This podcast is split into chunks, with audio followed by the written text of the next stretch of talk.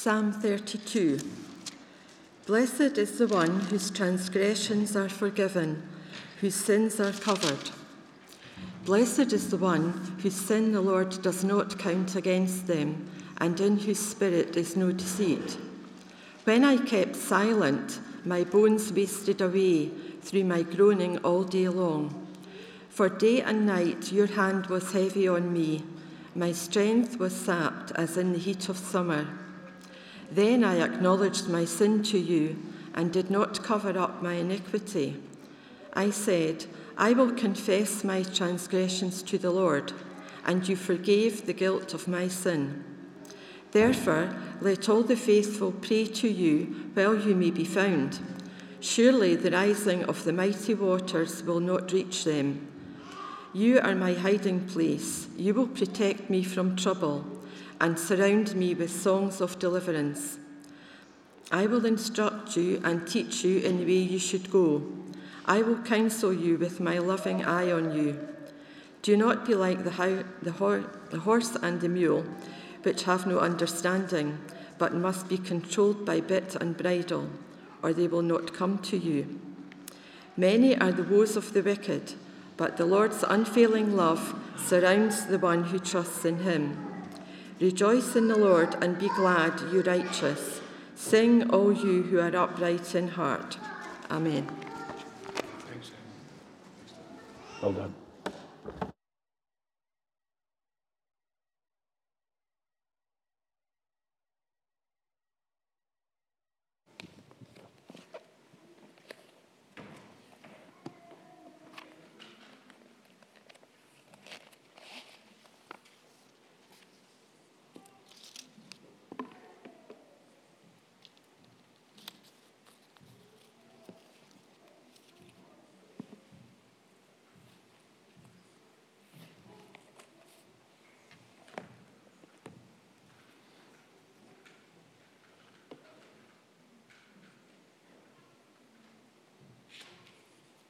Journey to the cross. We're always on a, a journey through the, the year. I don't know how you organize your year. People organize on seasons. Sometimes it might be the football season, or maybe it's the home internationals, or maybe it's the school holidays. But you know that within our Christian lives, there's a season as well. We all remember Christmas in December, and we've also got Easter on the 9th of April. And sort of halfway between the two, here we are at the end of February. And this is a time to think about the journey of Jesus to the cross. There was a time when Jesus he set his face towards Jerusalem. That means that he said, The most important thing that I've come to do is to die on a cross. He said three times, we can read that in the Gospels of Mark. Three times he said, I need to go to Jerusalem and I need to die on a cross. And I don't know this morning whether you've understood why Jesus said, I must do this. Not, not, this is not an optional. This is not like maybe if, if it works out. And he says, No, I must, I must die on the cross. I must.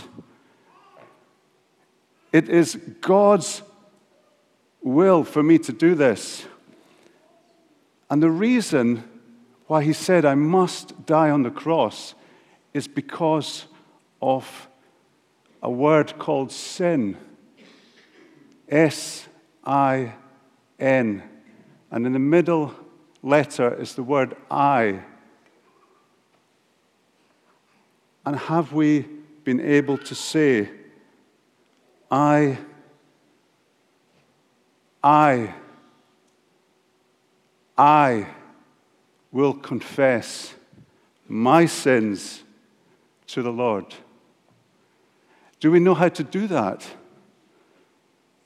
Have we ever done that? Because if we've never done that, the cross means nothing to us unless we're able to say, I will confess my sins. That's why I've given you out this piece of paper today. And it's got here, I. Then I was honest with you. I admitted my failures to you. I did not try to hide anymore. I did not cover it up. I said, I will confess my sins to the Lord. And you forgave the guilt of my sin. So we live in a culture where people talk a lot about feelings, they talk a lot about anxiety and fear. And people sometimes go to the doctor or they go to a counselor to help them with their anxiety. Maybe they've got a problem with anger. Have you got a problem with anger this morning? And you say, I need to go and get help with my anger. I keep losing my temper. But when's the last time somebody said, I've got a problem with guilt? I'm feeling guilty. People don't talk about that, do they? People talk about anxiety and people talk about anger, but they don't talk about guilt. Have you ever felt guilty? I can remember when I was in school and I did something very, very stupid. I'm not proud of it. It's a little bit funny, but it's not really funny. And it wasn't funny after I did it. My brother told me the nickname of the music teacher in my new school. And on my first day in school, she said, My name is, and I went, Bleh, and gave, shouted out the nickname from the back. I don't know why I did it. I just went, and I'm not going to say it in case she, it was a school in Inverness. She might be watching on live stream. And immediately said, You, front of the class. Front of the class marched off to see the guidance teacher on my very first day and said, You boy, if you carry on like this, you're in big trouble. And I walked home and I had this horrible feeling inside. And I realized I'd done something quite rude to that old lady who was just about to retire, who I called Granny something. And I just felt rotten for the rest of the day. And then I remember kneeling down at the end of the day and saying, Lord, will you forgive me? And you know, the feeling went that heaviness, it went. Now, we need to learn a couple of songs in the Bible. There's Psalm 51, which we're going to, to sing later on as we make our confession to God this morning. And the, the, the words of that song Have mercy on me, O God, according to your unfailing love. And the, the passage that we've just read, the other song in the Bible, Psalm 32 I will confess my sins to the Lord, and you forgave the guilt of my sin. But you know the problem with this thing called Lent? And you, this is the season, we're in the season of Lent. Sometimes it can be seen as a really miserable time where we just think about all our failures. And you think, surely that can't be what it's about. And you know, the Bible tells us that there is good news when we have failed. Don't make heroes out of the people in the Bible because they're all ordinary people. And all of them have got faults and failures, just like you and like me. When you got up this morning, did you, did you, did you feel good when you looked out the window? Who felt good when they stepped out of the house and they saw the sun shining? Did you, did you get a lift from that? I got a lift from that this morning. And you know, sometimes there can be dark clouds in our lives, things that we've done wrong, and we can feel quite miserable about it. But God's love is behind the clouds. The biggest story of failure in the Bible was the exile of Israel. And this is a, there is hope because of the Lord's great love. We are not consumed. What does that word mean? We are not finished. We are not over and done with because of the Lord's great love. For his mercies never fail. They are new every morning. How great it is when you get up and it's a new day. Do you know one of the greatest things about my wife, and there's many great things about her, is that if I've done something stupid yesterday, she doesn't remember it today. Like I go to bed thinking, why did I say that? Why did I do that? And then the next day, I'm about to, I'm feeling awkward and she, she doesn't remember it. It's the greatest thing to be in a relationship where people don't hold wrongs against you. God doesn't keep a record of wrongs. When He forgives, He forgives completely. And that's why this Psalm 32 is actually a celebration psalm of amazing things that God has done. So I want you to, to learn how to pray when you're feeling guilty, but the most important thing you need to do is to remember God's amazing love, as Alan was saying at the beginning of the service. What I want you to remember is when you think about the depth of your sinfulness, think about the heights of God's love, the depth of our sin, and the heights of God's love. Because if you only think about the depth of your sin, you're not a gospel person. You're not someone who's understood the grace of God. So when we examine ourselves, and it's important to examine ourselves, we must do it with a confidence in God's amazing grace. Otherwise, we're just beating ourselves up, and that doesn't do any good to anyone at all. Do you know this man here, King David? He is not a hero. Sometimes we hero people in the Bible. He murdered somebody, he committed adultery, he failed terribly. But the reason why he teaches us is because he discovered God's amazing grace. He, he received God's miracle of forgiveness. When he prayed, he was forgiven instantly, in the moment. And he also prayed, Out of the depths I have cried to you. O Lord, hear my voice. Let your ear be attentive to my cry for mercy. He often cried out for mercy.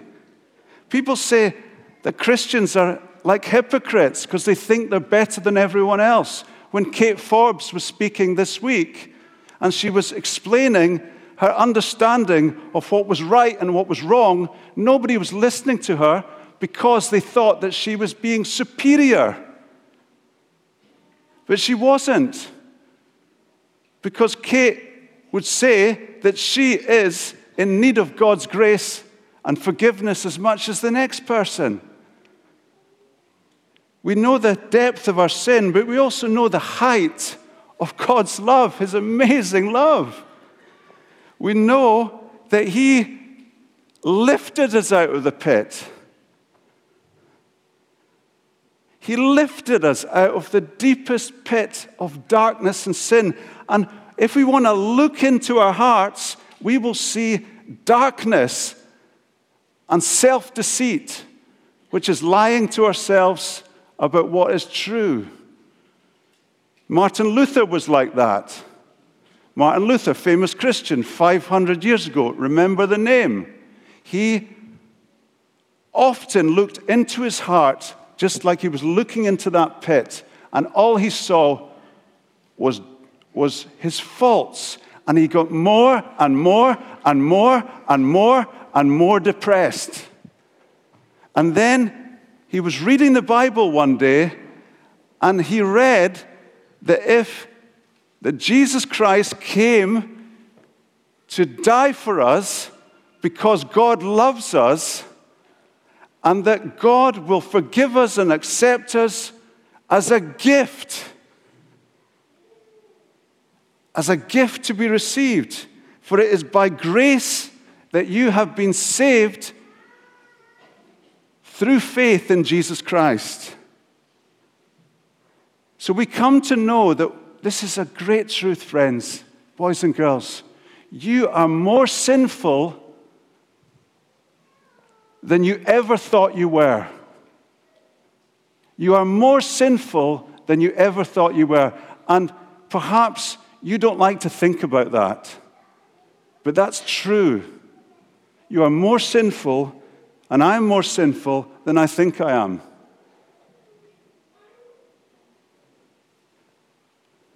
But you are more loved than you have ever dreamed you could be.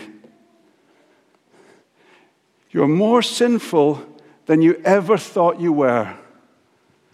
But you are more loved than you ever dreamed you would be.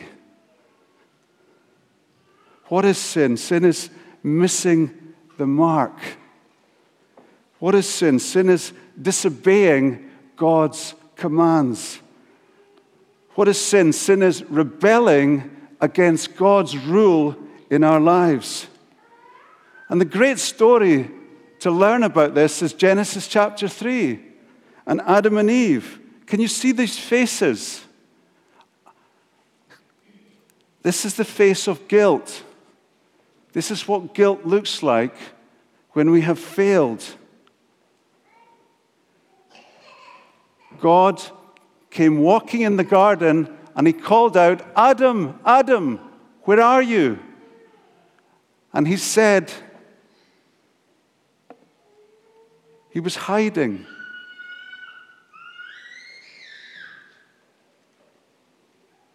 He was hiding from God. And that's what guilt's like. We want to hide. But let's look at this wonderful psalm. Happy, rejoice. Happy is the person whose sins are forgiven, whose wrongs are pardoned. It is a celebration of the miracle of forgiveness. Happy is the person whose sin the Lord does not count against them. God doesn't keep a record of wrongs. Happy is the person in whose spirit is no deceit. That's happy is the person who's honest with themselves and honest with God. He said, When I kept silent about my sin, my body became weak. I groaned all day long. See, that's what guilt does to us. It affects us physically. It creates stress and it creates health problems. Some of the health problems we have is because we haven't dealt with the unresolved guilt, maybe from something years ago. But then the psalmist says, Then I was honest with you. I was honest with you. I admitted my sin to you. I did not hide anymore. I did not cover it up. I said, I will confess my sins to the Lord. And you forgave the guilt of my sin. No more hiding. Bring it into the open. Talk to God about it. And you will receive instant forgiveness. Why is that? Because Jesus took our sins on the cross. It was like if we wrote out all the wrong things we had done, and it would be a very long list, and took them to the cross, and Jesus' hand is on the cross, and he takes that record of wrongs, and a nail is driven through our sins and the record of wrongs through the hand of Jesus and onto the cross. That's why God keeps no record of wrongs, because Jesus has paid for all of our wrongs. They've been nailed to the cross, and they are hurled away, never to be mentioned again. And so the songwriter says, Therefore, let all who are faithful pray to you while you may be found. And that means that this offer of forgiveness is available today. And if you're listening today, don't wait till tomorrow to come to God, because today is the day of forgiveness. Surely, when the mighty waters rise, they will not reach I have this picture on the wall of my study. Psalm 32 says, You are my hiding place. You will protect me from trouble. You will surround me with songs of deliverance. Surely, when the mighty waters rise, when the chaos of our own failures overwhelms us and engulfs us, we can hide ourselves in God, who is full of love and full of forgiveness. So, how can we practically pray to God when we feel guilty? And that's why we've prepared this little piece of paper. There's another prayer in the Bible where we ask God to show us, to show us where we're going wrong, so that God can set us free, so that God can set us free, and that God can give us the joy of forgiveness. Do you know, confession is one of the most joyful things you can do. People think of it as a really miserable thing to do. But that's because they're not coming to God remembering His great love and His amazing grace. And that's why we come to Him. So we say sorry. And we can think just now as we're just reflecting together, we're going to have a time of, of thinking together about our own lives. And perhaps, perhaps you've been here for a while now and you've been thinking about how amazing it is what Jesus has done for you, but you've never asked God to forgive you. Why don't you do that today for the first time? To put your trust in what God has done in sending Jesus and paying for your sins that you may be forgiven, and to be honest and be, to be specific and to receive that gift of forgiveness.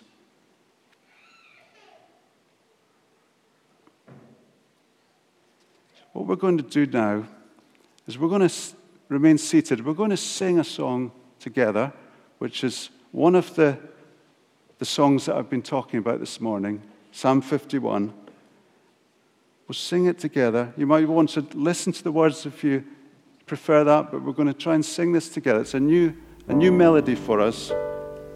And then we're going to just have a time of, of quiet prayer together.